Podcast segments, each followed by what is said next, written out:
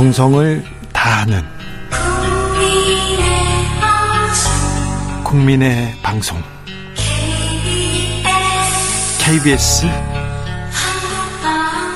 주진우 라이브. 그냥 그렇다고요.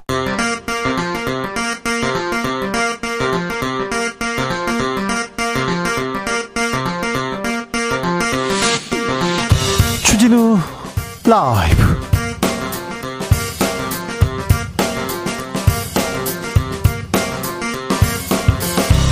2023년 8월 22일 화요일입니다. 안녕하십니까. 주진우입니다. 일본 정부가 24일부터 후쿠시마 오염수를 해양 방류할 계획이라고 발표했습니다. 일본은 어떤 생각일까요? 주변국의 반발과 우려, 일본은 어떻게 대응할지 일본 현지 연결해서 들어보겠습니다. 국민의힘 더 어렵다. 아니다. 민주당이 더 위기다. 내년 총선과 관련해서 의견 팽팽합니다. 과연 어느 쪽이 진짜 위기인지 국민의힘 김재원 최고위원과 짚어봅니다.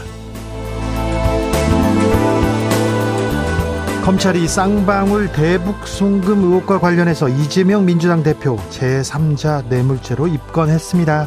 민주당은 이 위기 어떻게 헤쳐나갈까요? 정치발전소 장현장에서 살펴봅니다. 나비처럼 날아 벌처럼 쏜다. 여기는 추진우 라이브입니다. 오늘도 자중차에 겸손하고 진정성 있게 여러분과 함께 하겠습니다. 음, 아직도 더워요. 그런 분들 있습니다. 더운데 어떻게 보내세요? 그러면요. 카페에서 저는 책 읽어요. 카페에서 공부해요. 그런 분들이 있어요. 어, 카페에서 공부를 하다니 저는 뭐 도서관에서도 공부를 못했던 사람이기 때문에 학교든 뭐 도서관이든 어려웠는데 카페에서 공부하시는 분들 보면 대단하다 이런 생각 좀 했습니다. 그런데요. 요즘이요. 음, 이런 카페에서 공부하는 사람들 때문에 3시간 이상 머물면 추가 주문이 필요합니다. 이런 안내문 내건 곳도 있다고 합니다. 어떤 곳은요, 공부 금지 이렇게 적어둔 곳도 있고, 노 20대 조건까지 생겼다고 하는데, 오죽하면 이럴까 싶기도 하고요. 이거 너무하는 거 아니야? 이거 또 다른 차별 아닌가? 이런 생각도 해봅니다. 카페에서, 음, 공부하는 거 이거 어떻게 생각하세요? 이거 막는 게 맞, 맞다고 생각하십니까? 그리고 카페 에티켓 있어야 되는데 음, 여러분은 어떻게 생각하시는지 알려주십시오. 샵 9730 짧은 문자 50원 긴 문자는 100원이고요. 콩으로 보내시면 무료입니다. 그럼 주진우 라이브 시작하겠습니다.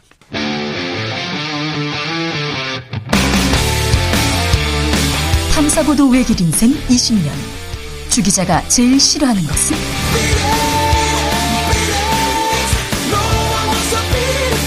세상에서 비리와 부리가 사라지는 그날까지 오늘도 흔들림 없이 주진우 라이브와 함께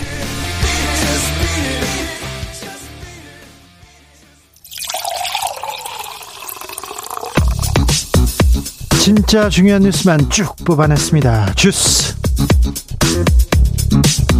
정상근 기자 어서 오세요. 안녕하십니까. 일본이 기어이 후쿠시마 오염수를 바다에 방류하기로 했습니다. 네, 일본 정부는 오는 24일부터 후쿠시마 제1원자력발전소 오염수를 바다에 방류하겠다라고 밝혔습니다. 아, 오염수는 다액종 제거 설비 이른바 알프스를 거쳐서 바닷물에 희석한 뒤 약 1km 길이의 해저 터널을 통해 원전 앞바다에 방류가 됩니다. 우리 정부는 뭐라고 합니까? 네, 어, 우리 정부는 일본 측의 방류 계획상 과학적 기술적 문제가 없는 것으로 판단했다라고 밝혔습니다. 어, 문제가 네. 없다고요? 네, 어, 또한 정부는 해삼 해수와 수산물 방사능 검사 건수를 늘리는 등 보다 강화된 방사능 관리 체계를 가동할 방침이라고 밝혔습니다. 중국 정부는 국제사회의 합리적 우려를 직시하고 핵 오염수 방류 계획 즉각 중단하라고 촉구했습니다. 해양에 오염수를 방류하는 것은 지극히 이기적이고 무책임하다 이렇게 짚었습니다. 북한이 일본 측에 위성 발사 통보했습니다. 네, 북한이 일본 측에 오는 24일 0시부터 31일 0시 사이 인공위성을 발사할 것이라는 통보를 했다고 일본 정부가 밝혔습니다. 어, 그러면서 세 곳의 위험 구역을 통보했는데 모두 일본의 배타적 경제 수역 밖이었습니다. 어, 북한의 위성 발사는 지난 5월 이후 3개월여 만입니다. 아, 당시 북한은 위성 발사에 실패했고 이를 자인한 바 있습니다. 일본한테는 알려주고 우리한테는 알려주지 않았어요. 네, 북한이 아, 뭘 의도하는지 저희가 좀 시간을 갖고 고민해 보겠습니다. 알려드리겠습니다. 북한과 중국 사이에 하늘길이 열렸네요. 네, 북한의 국영 항공사인 고려항공 소속 여객기가 오늘 오전 중국 수도 베이징에 착륙했습니다. 네. 북한 여객기가 베이징에 착륙한 것은 지난 2020년 어, 중국에서 코로나19가 확산한 지 3년 7개월 만입니다. 3년 7개월 만에 북한과 중국의 하늘길이 열렸습니다. 북한과 일본은 얘기하기 시작했고요. 우리도 얘기를 해야 될 텐데 평화로 통일로 좀 한 발자국 가야 되는데 그런 생각해 보겠습니다. 음, 윤석열 대통령 새 대법원장 후보 지명했습니다. 네, 윤석열 대통령은 오늘 신임 대법원장 후보자로 이균용 서울고법 부장판사를 지명했습니다. 아, 김대기 대통령실 비서실장은 이균용 부장판사는 대법원 재판 연구관을 두 번이나 역임하는 등 재판과 연구에만 매진해온 정통 법관이라며 아, 장애인 권리를 대폭 신장한 판결로 장애인 인권 디딤돌상을 수상했고 어, 노동자 권리를 보호하고 개인 초상권을 광범위하게 인정하는 판결도 했다라고 설명했습니다. 조선일보에서는 2년 전에 김명수 대법원장 직격했다. 이런 보도가 나왔더라고요. 네, 이균영 부장판사는 지난 2021년 대전 고등법원장에 취임하면서 작금의 현실은 사법에 대한 신뢰가 나락으로 떨어지고 법원이 조롱거리로 전락했다는 말을 했습니다. 당시 재판 개입 의혹으로 논란을 빚은 임성근 전 부장판사의 사표를 김명수 대법원장이 수리하지 않으면서 이 과정에서 거짓 해명이 있었다는 논란이 불거졌을 때여서 이 발언이 김명수 대법원장에 대한 우회적 비판이라는 해석이 나온 바 있습니다. 비판이었죠. 네. 어, 또한 지난 2021년 국정감사 당시 권순일 전 대법관의 이른바 50억 클럽 의혹에 대해 당혹스럽기 이를 데 없다라면서 법관은 실제로 공정해야 하고 또 공정하게 보여야 한다라는 말을 하기도 했습니다. 예. 김명수 대법원장을 비판할 수 있다고 생각합니다. 판사가 뭐 대법원장 비판할 수 있다고 생각하고 비판해도 된다고 생각하는데 양승태 전 대법원장의 국정농단 있을 수 없는 사법농단 사건에 대해서는 한마디 하지도 않던 분입니다. 어, 법원과 조선일보의 유착 있을 수 없는 유착에 대해서도 한마디 안 했는데, 어, 정치적으로 어떤 부분에 이렇게 비판을 한다, 이런 분이었습니다.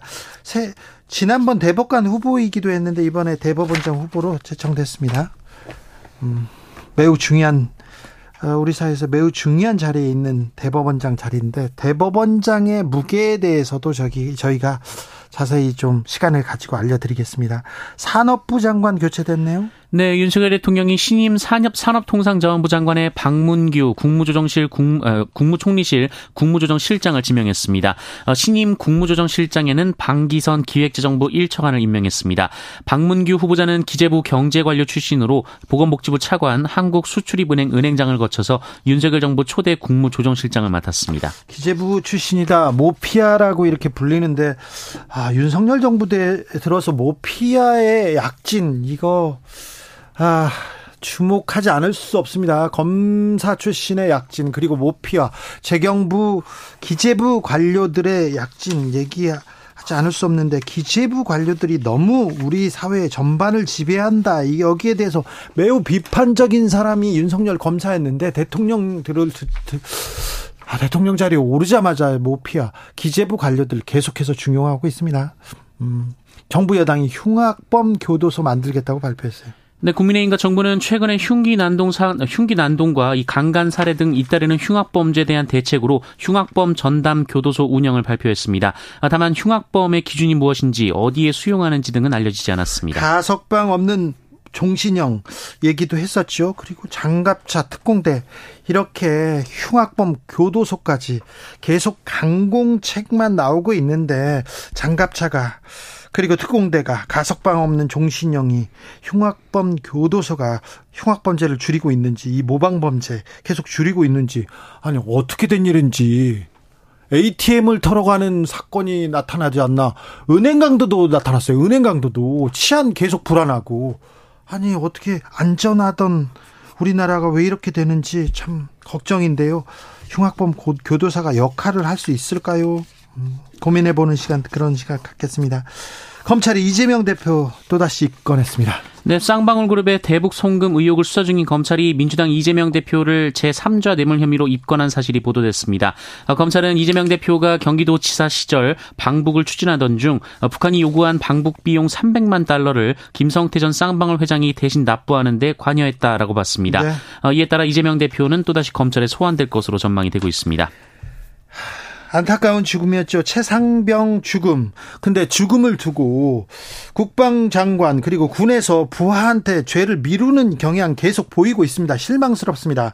박정훈 전 해병대 수사단장이 일사단장 고발했습니다. 네, 수해 실종자 수색 중 사망한 해병대원 사건과 관련해 해병대 수사단의 조사를 주도한 박정훈 전 해병대 수사단장 측이 임성근 해병대 1사단장을 업무상 과실치사 혐의 등으로 경찰에 고발했습니다. 앞서 어제 국방부는 해병대 수사단의 조사 결과에 무리가 있다며 1사단장을 범죄 혐의자 명단에서 제외한 바 있습니다. 어제 국방위원회 열렸는데 국방부 장관 부하들한테 미루는 이런 발언 어, 상황을 인식하지 못하는 그런 발언 굉장히 실망스럽습니다. 잠깐 어제 있었던 일 듣고 오겠습니다. 장관님께서 이렇게 결제를 하고 번복한 적이 많으세요? 아니 그 결제할 때도 확신이 있어서 한 것은 아니었지만 아니 확신이 없는데 장관님이 결제를 하세요. 과장이나 국장도 아니고 일무 실무자도 아닌데요. 그거 얼마나 중요한 결제인데 그거를 음. 번복을 하세요. 그 책임감을 어떻게 하시려고? 뭐 제가 그 변명처럼 들리실지 모르겠지만 변명하시는 거잖아요. 어, 변명처럼 들리잖아요. 네, 결제할 때 확신이 있어서 한 것은 아니었다.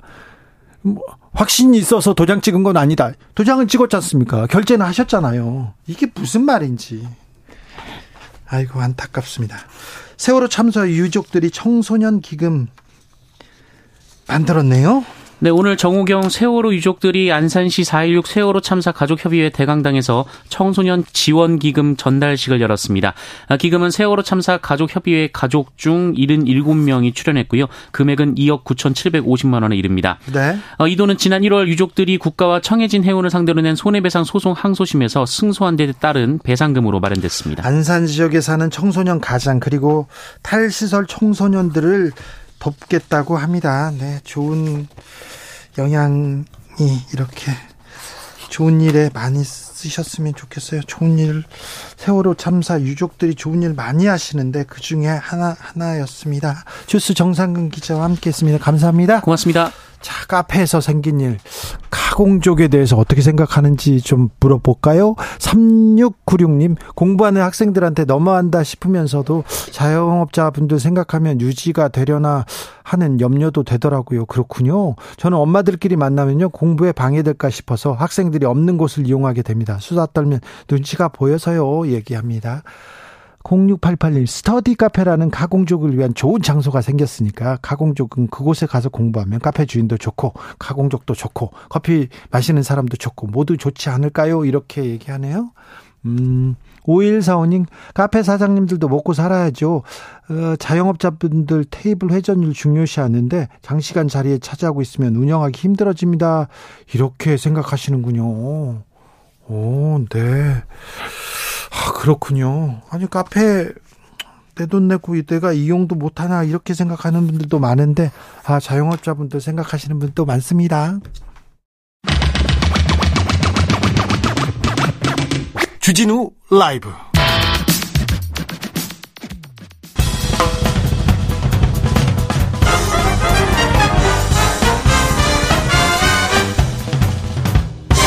훅 인터뷰 모두를 위한 모두를 향한 모두의 궁금증 훅 인터뷰 후쿠시마 오염수 방류가 이르면 모레부터 시작됩니다.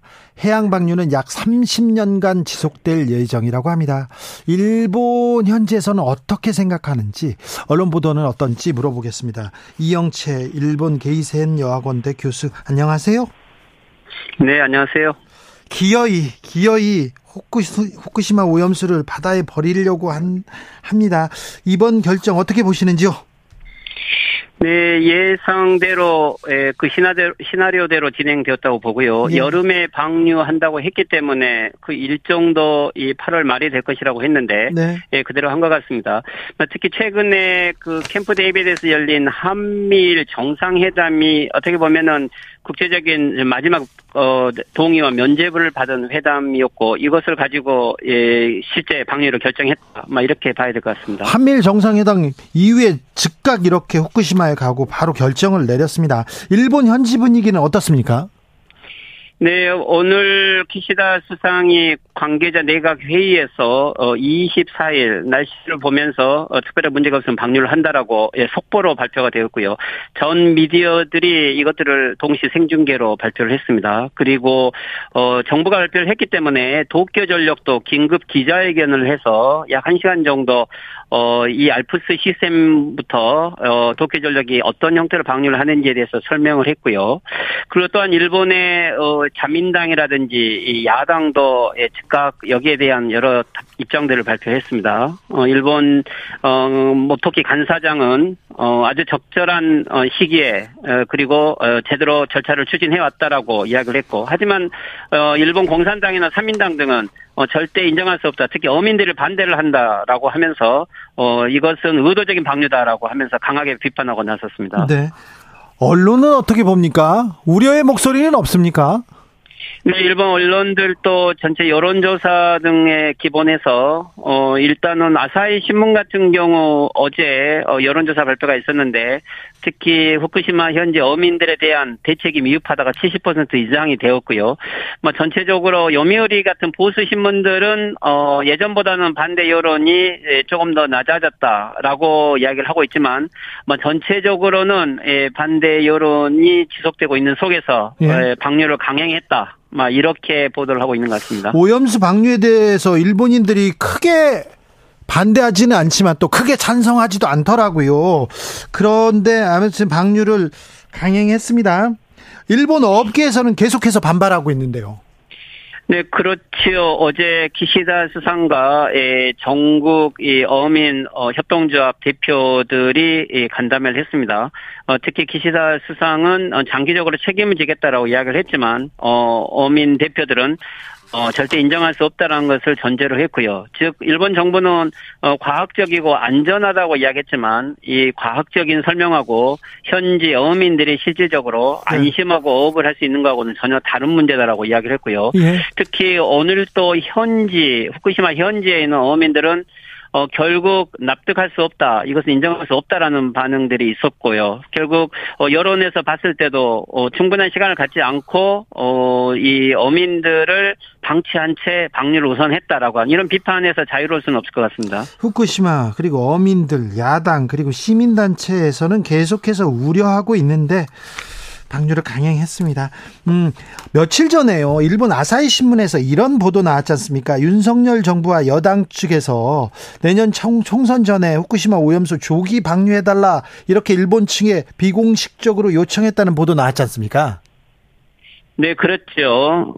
어, 이 기사는 어, 조금 내용을 좀 봐야 되는데, 먼저 8월 15일 윤석열 대통령이 이 광복절 축사가 있었고요. 뭐 이것의 내용을 설명을 하면서 한일 관계에 대한 어, 논평이 아사히 신문이 있었습니다. 예. 하지만 한일 관계의 여러 쟁점 중에 뭐 예를 들면 강제징용공 배상 문제에 대한 언급도 있었고, 특히 후쿠시마 오염수에 대해서 어, 한국의 정부와 그리고 여당이 비공식적인 루트를 통해서 어, 내년 총선 전에 에, 최대한 빨리 방류를 해달라라고 하는 어, 입장을 아사히 신문이 그대로 예, 보도를 했습니다. 어, 이 공식적인 아사히 신문이 이 부분을 보도를 한 것은 어느 정도 일본 정부에서 실질적인 정보를 받았다라고 이렇게 해야 될 것 같고요. 하지만 이제 지금 어, 어, 갑작스럽게 이 어, 키시다 수상이 지금 방류를 결정하고 있는 움직임들을 보면 예, 마치 어, 한국 정부 에서도 요청을 했고 어, 그래서 어, 기시다 내각의 의도와는 다르게 에, 국제적인 요청도 있기 때문에 이 시기를 택했다라고 막 이런 어떤 어, 변명의 여지로 되는 이런 기사인 것처럼도 보입니다. 한국 정부에서는 언급할 수준의 기사가 아니다 이런 입장을 내기도 했는데 일본이 오염수를 방류하면서 한국에 대해서는 별로 걱정을 안 하는 듯 보입니다. 중국에서는 반발했던데요. 네, 지금 일본 정부 특히 기시다 정부가 어 국내외적인 어 여러 가지 어 동의를 받아왔다. 즉 어, 이웃 나라들 동의를 받아왔다라고 이야기를 하는데 중국을 제외한 나라들이 다 찬성을 하고 있다는 식으로 이야기를 합니다. 즉 그렇다면 윤석열 대통령이 에, 지난번 캠프 데이비드에서 어 회담의 내용은 아니었지만 이후 기자회견장에서 어, 이 페이크 뉴스에 대해서 대응을 하고, 그리고 또, 이 한국도, 어, 실질적으로는, 어, 어, 투명한, 어, 이 조치에 대해서 일본의 정부를 신뢰한다라고 이야기를 했기 때문에 일본 미디어들은 한국 정부는 동의했다라고 이렇게 공식화하면서 보도를 하고 있는 것 같습니다. 네. 중국과 러시아에서 그리고 태평양 여러 나라들에서 우려를 전하고 있는데 음, 그렇습니다. 음, 아사히 신문 보도가 보도에 대해서 일본 현지에서는 어떻게 생각해요? 네, 일본 주류 미디어에서는 어, 그렇게 크게 다르지는 않았지만, 예, 하지만 어, 여러 SNS라든지 뭐 인터넷 미디어들은 어, 한국 정부 같은 경우도 어, 실제 어, 일본 정부가 최대한 빨리 방류를 해주는 게 예, 도움이 된다라고 생각할 거고 특히 뭐 일본 측 입장에서는 이게 오염수가 아니고 처리수이기 때문에 예, 한국 정부 같은 경우도 어 지금은 처리수로 생각을 하고 있기 때문에 빨리 방류를 해라라는 식으로 이 한국의 여론을 많이 어 이용을 하고 있는 것 같습니다. 아, 네, 한국 그렇지만 한국에 그렇죠. 예, 한국에서 나온 뉴스를 오히려 이용하네요. 뭐, 이, 기시다 정부도, 예, 한국 정부의 요청이 있었다라는 것들을 간접적으로 정, 어, 리크를 하고 있는 거기 때문에, 네. 어, 어떻게 보면은 자기의 주체적인 방류라기보다는 국내적인 여건 속에서, 어, 적절한 시기를 택했다. 막 이렇게 해석이 가능할 것 같습니다. 교수님, 한미일 정상회의 열렸습니다. 일본 현지의 반응은 어떻습니까? 네, 일본에서도 한미일 정상회담은 아주 크게 보도를 했습니다. 특히 이 캠프 데이비스라는 장소의 역사성을 이야기를 했고 여기에 역대 일본 총리들이 누가 방문을 했었는지, 에, 그리고 이제 이게 어 한미일의 새로운 역사적 정기를 만들었다라고 하면서 이 캠프 데이비드 회의의 의의를 아주 강조한 것 같습니다. 하지만 이제 일본이 관심 있는 부분들을 좀 보면 어 일본은 먼저 에, supply chain에 대해서 좀 관심이 있었죠. 어, 반도체 문제가 중요했던 거고 그리고 어, 미사일 정보 교환에 대해서도 어, 보도를 했습니다. 특히 사이버 테러에 대한 어, 부분도 관심을 가지고 있었는데, 즉, 일본은 실질적인 이익이 되는 부분에 관심을 가졌고요. 근데 또 한 가지는 이 한국과 관련해서 한국이 한미일 동맹에 들어왔고, 특히 중국과의 관계를 한국이 어떻게 할 건지에 대해서 어, 관심을 주의 깊게 보는 것 같습니다. 즉, 중국과 애매한 입장이 있었는데, 이번에 합의는 어, 미국이 명확하게 중국을 봉쇄하는 적대 정책을 표명하는 합의안이기 때문에, 어, 한국이 과연 중국과 이렇게 선을 그을 수 있을지. 하지만 이번 합의는 이 루비콘 강을 건넜다라고 이렇게 표현을 아사히 신문이 하고 있는데 예, 오히려 한국이 걱정된다라고 어, 이 뉘앙스들이 많이 있는 것 같습니다. 네. 그리고 지속적으로 이 약속을 지킬 수 있을지 주시해야 된다라고 이런 조금 경고성 어, 보도들도 있는 것 같습니다. 미국과 또 일본이 바라던 바를 좀 이루어줬다 이런 얘기가 계속 있네요. 어, 그런데요, 음, 독도, 과거사, 그리고 오염수에 대해서 한국에서 전혀 그 얘기하지 않았어요. 네, 그렇습니다. 오염수 문제도 그렇고 독도 문제도 그렇고 한국이 실질적인 국익이 되는 문제에 대해서는 일체 거론하지 않았고 어 그래서 실질적으로 일본 미디어들도 이뭐 윤석열 정권이 요구하는 내용들이 들어가긴 했지만 한국의 실질적인 이익이 무엇인가라는 부분에 대해서는 의문이 간다라고 하는 부분도 있고 오히려 한국은 캠프 데이비스에 참여함으로써 비싼 입장료를 냈다라고 이야기하는 것은 실제 한국이 국익으로 국민들의 이익이 되는 부분들에 대해서는 어 별로 따내질 못하지 않았는가 네. 이렇게 해외 미디어들도 보고 있다고 봐야 될 것 같습니다. 미국 언론들이 미국의 꿈을 이뤘다. 그리 그런데 일본도 어, 손해 보는 장사는 아니었다. 한국만 이렇게 내줬다. 이렇게 보는군요. 일본에서도. 네, 실제 그런 거죠. 예, 특히 이제 일본 미디어들도 이번 캠프 대비 회의는 바이든 대통령의 내년 선거용이다. 즉 한미일 어, 준 군사 동맹의 성과를 보여줬고 어, 실제 인도 태평양 전략으로 이 한국을 끌어들였다라는 부분까지 해, 어, 해결하고 있는 거죠. 네. 그리고 일본 같은 경우는 결국 오염수 이 방류에 대한 면제부를 얻어낸 거고 또 일본이 미사일 정보라든지 어 그리고 서플라인 체인에 대한 문제라든지 실질적인 이익은 일본이 다 어, 챙겼기 때문에 어 한국에 대해서는 어, 오히려 어 많은 리스크를 가진 회담이 아니었는가 막 이렇게 평가를 하고 있는 것 같습니다. 네. 일본에 있는 기자를 만났는데요. 윤석열 대통령이 일본에서 매우 인기가 있다면서요? 일본 입장에서는 천재 일위의 기회라고 봐야 될 것 같습니다. 일본에서는 오염수 문제를 포함해서 키시다 정권은 모든 걸 도와주었고요. 어 그리고 이제 이번 캠프 데뷔 어이 보도를 하면서도 일본은 실제 음, 윤석열 정권의 지지율이 좀 답보 상태고 내년 총선 이후에는 더 불안해진다는 거죠. 지금 왜 지금 시기인가? 아, 일본 오염수를 네.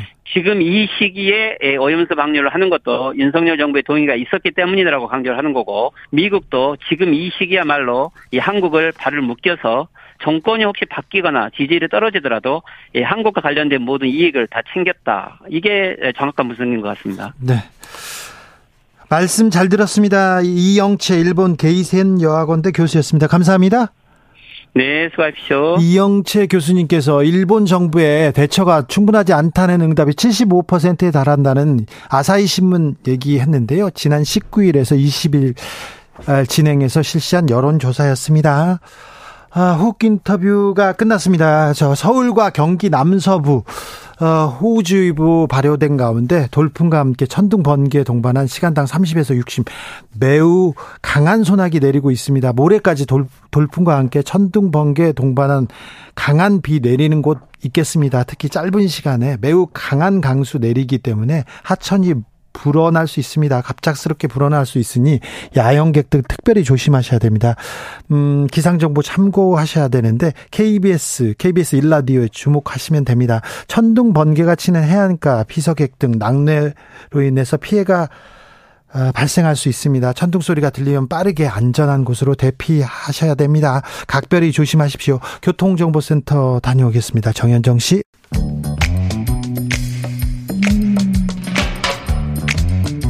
오늘의 정치권 상황 깔끔하게 정리해 드립니다. 여당 야당 크로스 최가박과 함께 최가박당 여야 최고의 파트너 두 분 모셨습니다. 최형두 국민의힘 의원 어서 오세요. 예, 안녕하십니까? 박성준 더불어민주당 의원 어서 오세요. 네, 안녕하세요. 네. 후쿠시마 오염수 방류 먼저 이야기해야 되겠습니다. 일본에서 일본 정부가 24일부터 후쿠시마 오염수를 해양에 방류하기로 했습니다. 박성준 의원님. 이건 일본의 정해진 수순대로 지금 타임 스케줄대로 시나리오대로 지금 진행되고 있는 것이죠. 아, 기존의 일본 언론에서도 그렇고 일본의 정부에서도 그렇고 8월 말 방류를 할 것이다 이렇게 네. 예측이 됐었는데 그대로 이어지는 거고요. 일정한 수순들이 좀 있었던 것 같아요. 한국과 일본과의 관계에서의 아, 이 방류 문제를 어느 정도 해결하고 한미일 정상회담에서 이제 방점을 찍어서 기시다 총리가 어떻게 보면 한미일 정상회담의 지지를 이끌어낸 이후에 조기 방류를 결정했다 이렇게 해석이 되는 것이죠. 한미일 정상회담 네. 회의 바로 끝나고 후쿠시마로 갔습니다. 그리고 결정했습니다. 그렇죠. 이것이 이제 일련의 어떤 수순에 의해서 과정에 의해서 하고 결국은 일본의 이 후쿠시마 오염수 방류에 대한 부분을 한국의 많은 시민들 그러니까 80% 이상이 이 문제에 대해서 반대하고 있는데 우리 윤석열 정권에서는 이 문제에 대해서 국민의 여론을 받아서 정확한 입장을 전달해야 되는데 그렇지가 못하고 일본의 기시다 총리의 입장을 오히려 두둔하고 그대로 따라가는 그런 모습이기 때문에 과연 어느 나라 정부를 대변하고 있는 자, 것이냐 이렇게 예, 이제 비판할 수밖에 없는 그만하시죠. 것이죠. 민주당도 또뭐 그 같은 말들이 반복하면 질리지 않습니까? 그리고 무슨 이걸 가지고서 그저 이건 어차피 저, 저 우리 박 의원 말씀처럼 정해진 수순인데 그거 하려고 한미일 정상이 이렇게 캠프 데이비드 뭐 있겠습니까?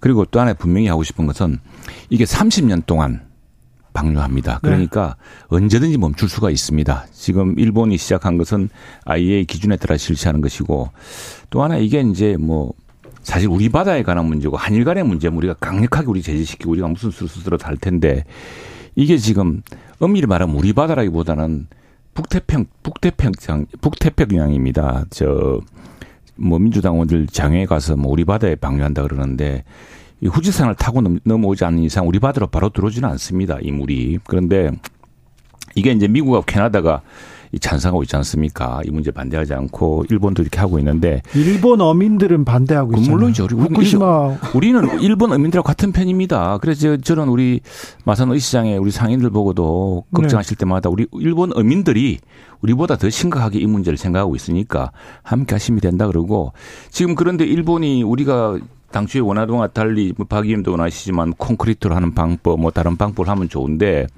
그 사람들이 그렇게 결정을 해서 국제사회 IAEA의 이런 무슨 공인까지 받아가지고 이렇게 한다고 하니 지금 미국하고 당장 그 피해를 직접 받게 되는 미국하고 캐나다 왜냐하면 이게 어, 후쿠시마라는 게 홋카이도 아래여서 북태평양 해류, 크로시아 해류하고 돌아가면은 처음에는 알래스카, 캐나다, 캘리포니아 이리 갔다가 적도에서 다시 돌아오는 거거든요. 한 3, 4년 걸린다는 건데. 그거는 예전부터 이거는 했던 과학, 얘기 아닙니까? 과학인데. 그런데 이거는 뭐냐면은 자, 이게 끝난 게 아닙니다. 이게 계속 감시하고 우리가 투명하게 요구하는 것은 이제 시작되면은 만일 바로 앞에서 이제 검증을 철저하게 해야죠. 그래서 일본 정부의 말과 달리 IAEA 검증과 달리 조금이라도 이상한 징후 있으면 바로 스톱시켜야죠. 아니 지금 그 최영두 의원님 얘기하는데 언제든지 방류를 멈출 수 있다고 하는데 지금 멈추면 됩니다. 안 하면 되는 겁니다. 그리고 지금 500만 톤을 30년 동안 방류한다는데 문제가 있으니까 이 30년 동안 방류하는 거 아니겠어요? 일본 자체가 이거에 대해서 입증하는 거 아니에요 스스로 이게 잘못됐다 문제가 있다라는 거 하는 거에 대해서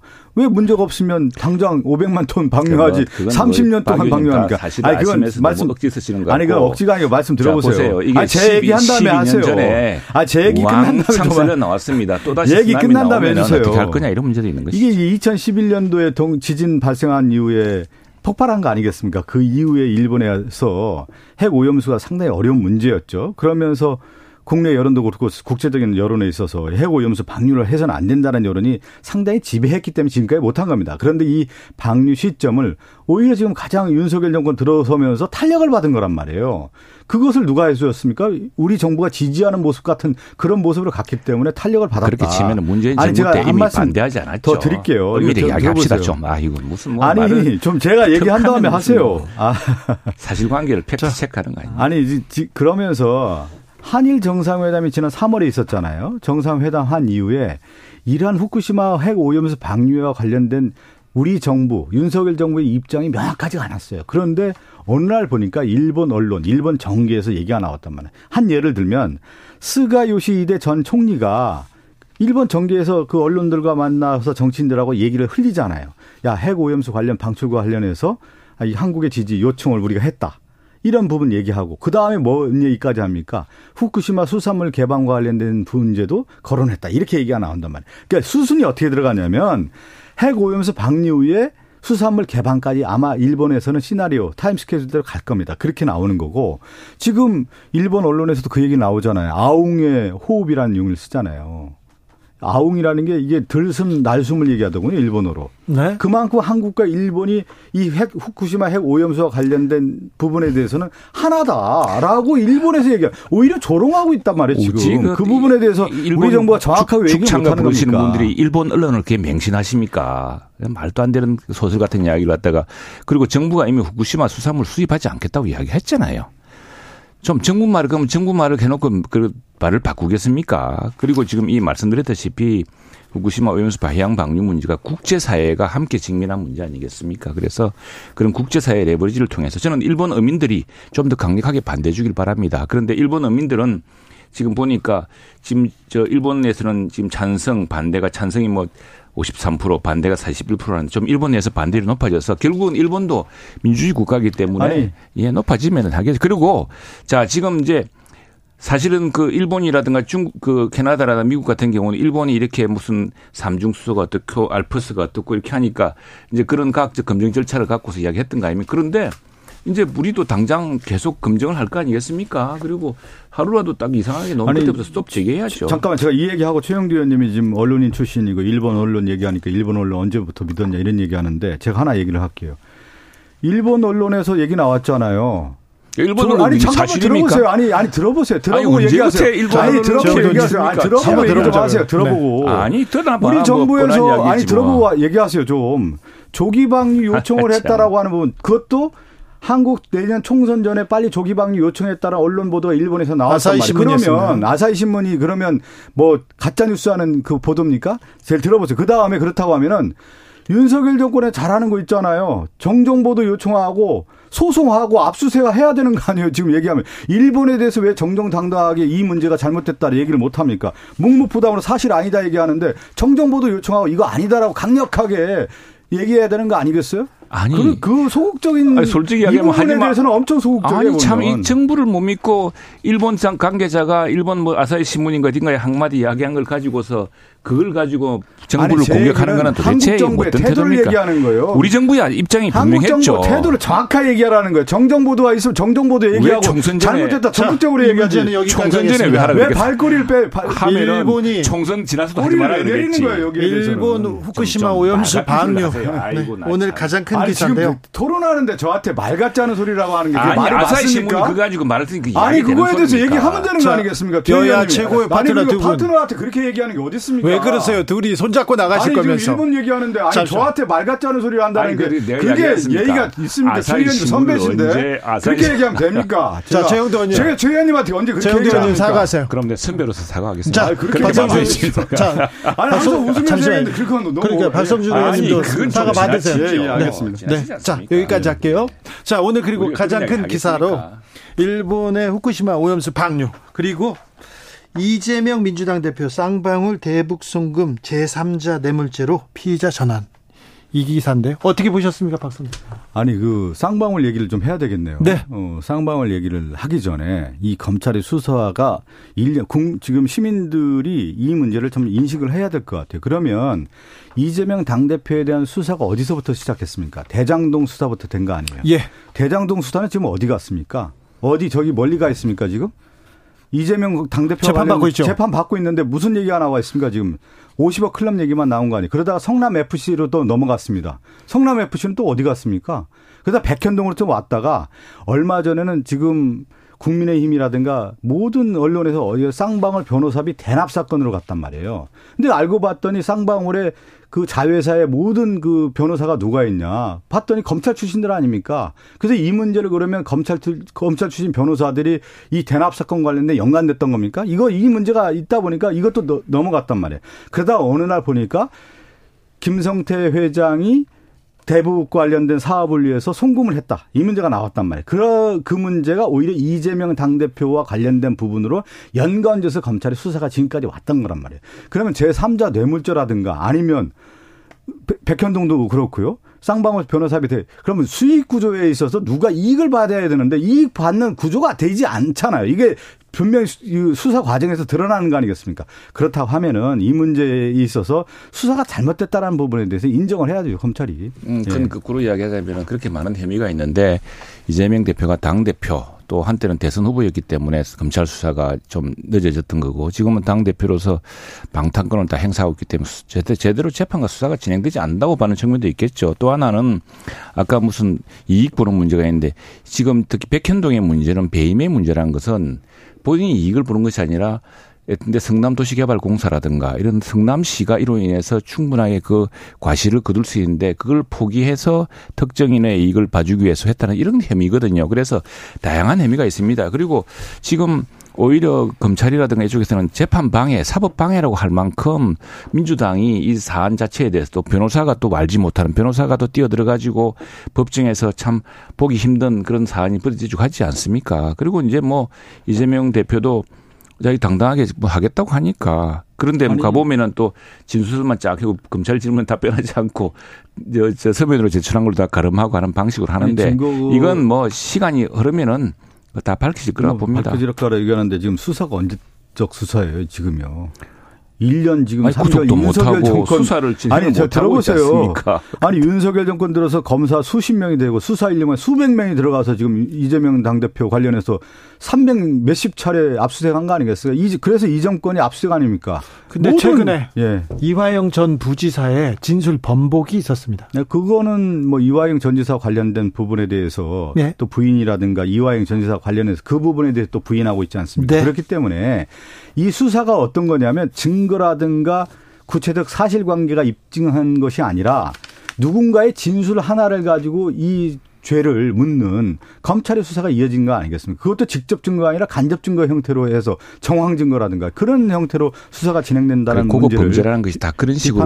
그런 식으로 은폐되기 때문에 수사가 힘든 거 아니겠습니까? 그리고 지금 이 사안은 아시겠지만 지난 1년 내내 민주당이 했던 게 방탄 아니었습니까? 그 국민들이 다 알고 있지 않습니까? 그래서 그 저 회기 중에 불 저 불체포 특권 행사 가지고 어, 구속 또는 직접 그 뭡니까 저 영장실질 심사를 피했고 그러니까 수사나 재판이 지금 수사나 재판을 지연시킬 수 있는 모든 전술을 다 쓰고 있었는데 어떻게 수사 재판을 무슨 방법으로 야당이 최고 대표를 더구나 지금 아니, 압도적인 저 의석을 갖고 있는 야당이 저렇게 막아서고 아니, 있는데 어떻게 수사를 진행할 수 있겠습니까? 뭐 수사를 진행을 왜 못했습니까? 지금 350여 차례 압수수색하고 주변 인물 다 털고 계좌 다 털고 관련된 사람들 다 수사해서 압수수색하고 그랬는데 무슨 수사를 못했다고 하는 당사자의 당사자 진술이 중요하죠 또. 아, 이재명 대표는 불체포 특권 내려놨습니다. 예, 예. 근데 만약에 만약에 검찰에서 구속영장을 청구한다 그러면 민주당은 어떻게 합니까? 아니, 지금 그 관련해서는 뭐 저희가 구속영장이 오지 않은 체포영장이 오지 않은 상황에서 미리 네. 얘기하면서 얘기할 필요는 없는 것 같고요. 그런데 그런 얘기 하나 다... 더 정리를 좀 하면은. 네. 그래서 검찰 수사가 늘 이제 자신 있고 뭐 증거가 차고가 넘친다고 맨날 얘기한 거 아니겠습니까? 그렇다고 하면은 비회기 기관에 아, 체포 영장을 청구해서 그렇다고 하면 당 대표가 법원에 정정당당하게 나가서 네. 그 영장 실질심사 받겠다는 얘기 아니겠습니까? 그런데 지금 일련의 과정들을 보면 민주당에서 바라보는 시각이라든가 이재명 당대표가 바라보는 시각은 검찰의 일련의 과정을 보면은 체포영장 이 문제를 가지고 정치 행위를 하는 거 아니냐라고 하는 부분을 보는 거죠. 그래서 9월 정기국회 회기에서 체포영장을 발부한다고 하면 그 부분에 대해서는 당에서 여러 가지 또 생각을 해볼 필요가 있겠죠. 여러 가지 생각을요. 네. 이게 검찰로서 나는 오히려 그렇게 이재명 대표가 떳떳하다 그러면은 체포영장 나와서 누구처럼 정말 걸어 나가서 내가 체포영장 저 발로 받도록 의원제로 분이 자 동의해 주세요. 근데 이렇게 해서 법원에서 영장이 기각되면은 그건 뭐 이재명 대표한테 큰 반전의 기회 아니겠습니까? 아니 그것은 뭐 국민의힘의 논리고 국민의힘이 바라는 점이죠. 아니 뭘 바래요? 그렇게 하면 그렇게 하면 검찰 수사가 검찰에서 지금 그런 당황할 수가 있는데 정치적 프레임을 가지고 하는 거 아니겠습니까? 국민들이 어떻게 판단할지 아니 지켜보자고요. 특권 포기하기는 포기해야지 이때는 다르고 저때는 다르고 이재명만 다르면 나오면 왜 그렇게 말이 달라집니까? 최영두 의원님이 아까 일본 여론조사 언급했습니다. 어, 일본 아사히 신문이 지난 19일에서 20일에 1,042명 대상으로 조사했습니다. 나습니다 응답자의 53%가 오염수 방류에 찬성, 41%는 반대했습니다. 일본의 한 여론조사였습니다. 두 분 다 외교 안보에 대해서 공부를 많이 하시는 분들이기 때문에 제가 좀 물어볼게요. 최영도 의원님, 한미일 정상회의. 자, 어떻게 평가하시는지요?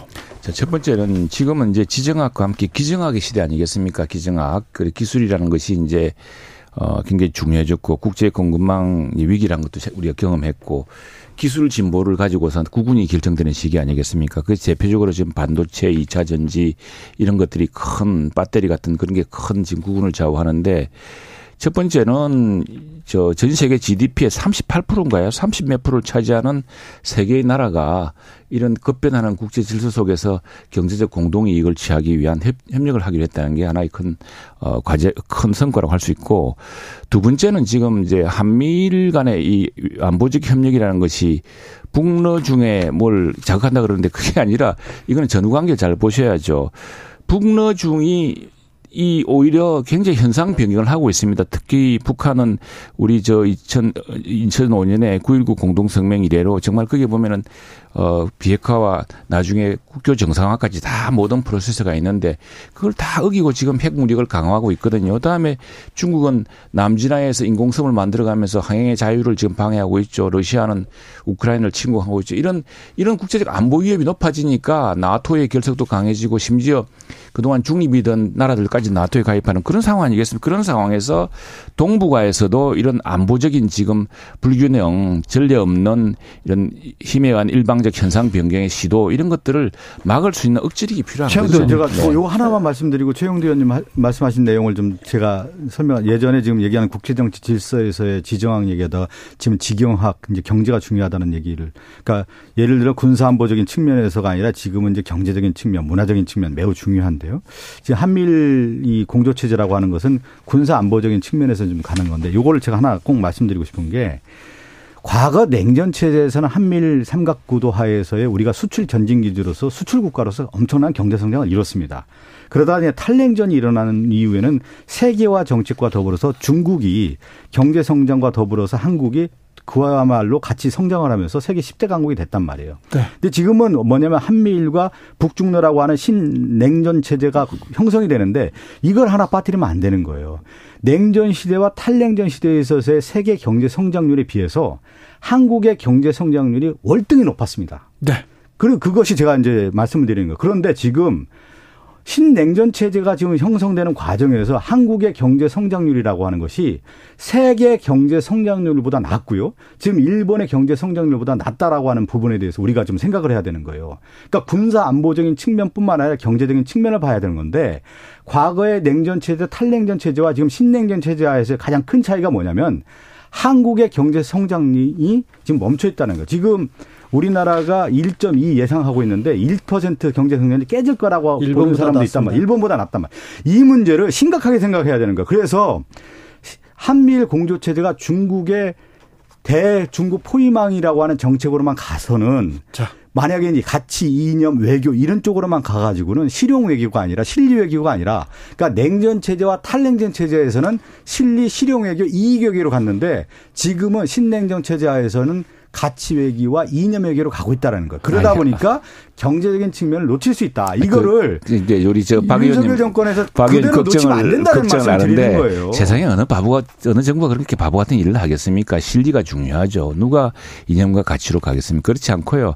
지금 이것이 우리가 그렇게 할 수밖에 없는 경제 성장률이 떨어지는 그런 문제도 심각한 문제도 지금 이제 중국 경제가 리먼 브러 리먼 사태 이후로 지금 아시아의 새로운 금융위기를 불러올지 모른다는 우려가 나오지 않습니까? 그래서 그럴 경우에 그러면은 저는 우리 대한민국의 지위라는 것이 북으로, 북으로는 한반도지만 북, 북쪽으로는 북한으로 가로막혀 있고 중국, 러시아 같은 그런 좀 다른 환경에 마주에는 정말 경제적으로나 안보적으로 절해고도 같은 곳 아니겠습니까? 그래서 정말 이 돌파구를 어떻게 찾을 것이냐. 우리가 어떻게 지금 중, 북중러가, 북중러가 우리 때문에 강하, 이, 가까워진 게 아닙니다. 그 사람들이 지금 서로가 북한은 북한대로 북핵 무기를 강화하고 있고 러시아는 우크라이나 침공하고 네. 중국은 그 저 필리핀이라든가 베트남과 충돌을 빚으면서까지 남진아에서 현상 변경을 하고 있고 예. 여기까지 듣고요. 예. 최영도 의원님 미국에서 특파원하고 네. 미국에서 공부한 게 언제쯤입니까? 제가 2001년 2002년에 9.11 났을 때 공부를 했고요. 석사를 자, 받았고 네.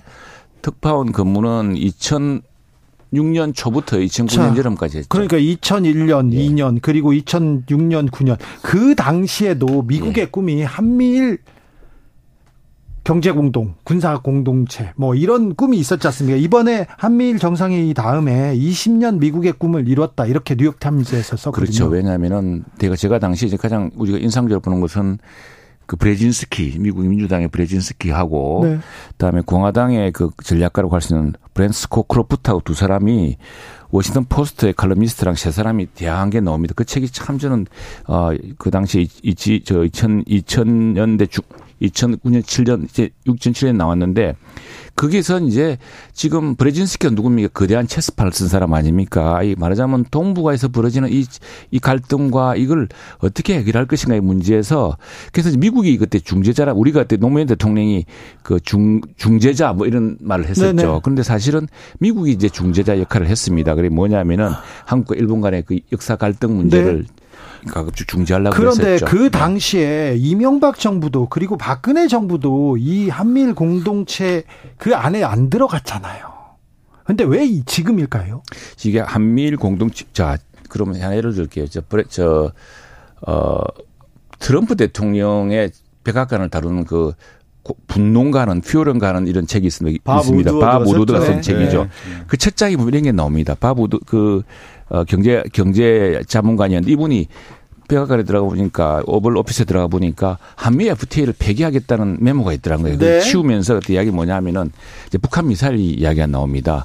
북한 미사일이 핵미사일이 발사될 경우에 한반도에서는 몇 초 만에 가능하고 동해에서는 몇 초 만에 가능하고 일본에서 몇 초 만에 가능하고 알래스카에서는 네, 저 네. 몇분 만에 그긴데 이 핵 미사일은 일단 올라가면 십몇 분 만에 몇 초 만에 하지 않으면은 그래서 북한 핵 미사일의 고도화가 역설적으로 한미일 간의 미사일 고- 방어의 탐지 능력을 서로 공조해야 될 굉장히 중요한 어 변화를 만든 거죠. 아니 이제 제가 한번 이제 외교에 있어서 비스마르크도 그렇고 독일의 콜총리도 그렇고 세계적으로 이제 성공한 통일 국가를 이뤘던 건 복합적 상호 의존을 한 거예요. 이 배제 정치를 하지 않았다는 얘기고요. 지금 미국 얘기를 했는데 2000년도 사실은 이제 90년대 탈냉전 이후에 클린턴 정부 이후에 미국의 일극 체제가 이제 형성되지 않았습니까? 2000년대 이제 부시 정부였단 말이죠. 그 당시만 해도 중국이 세계화 정책으로 경제 자유주의 경제권에 들어오면서 세계 경제 교류에 기- 그 상당히 편승하고 같이 교류를 했어요. 그러다가 2000년대 중반, 2010년대 중반 이후에 중국의 경제 성장이 일어나면서 G2 시대가 열린 겁니다. 그러면서 미국은 실질적으로 중국 대견제 정책을 이제 하게 되는 것이죠. 그러니까 2000년대만 해도 중국이라고 하는 나라에 대해서 대중국 견제 정책, 봉쇄 정책을 하지 않았다가 2000년대, 10년대 중반 이후부터 중국 경제 정책을 이제 하게 되면서 이게 예. 이제 한미일 공조 주제가 바이든 정부에서 더욱더 이제 어제 핵심을 이루게 됩니다. 홍현익 전 그러니까 국제 정치 질서가 바뀌게 된 거죠. 외교원장이 예. 한미일 정상회의 아시아 대륙과 전혀, 절연을 선언한 것 이렇게 평가했는데 아, 그건 뭐 그냥 그 말은 말이- 나는 나는 사실과 다르다고 생각합니다. 그건 사실관계, 전관계를 살피지 않은 아주 그 정말 그야말로 가치적인 판단이라고 생각하고요. 한미 자, 예. 이제 시간이 다 됐어요. 예, 예. 한미일 아니, 삼국이전 세계 GDP의 31% 차지하고 예, 있습니다. 31%. 네. 중요하죠. 최영두 의원님 그리고 박성준 의원님 감사합니다.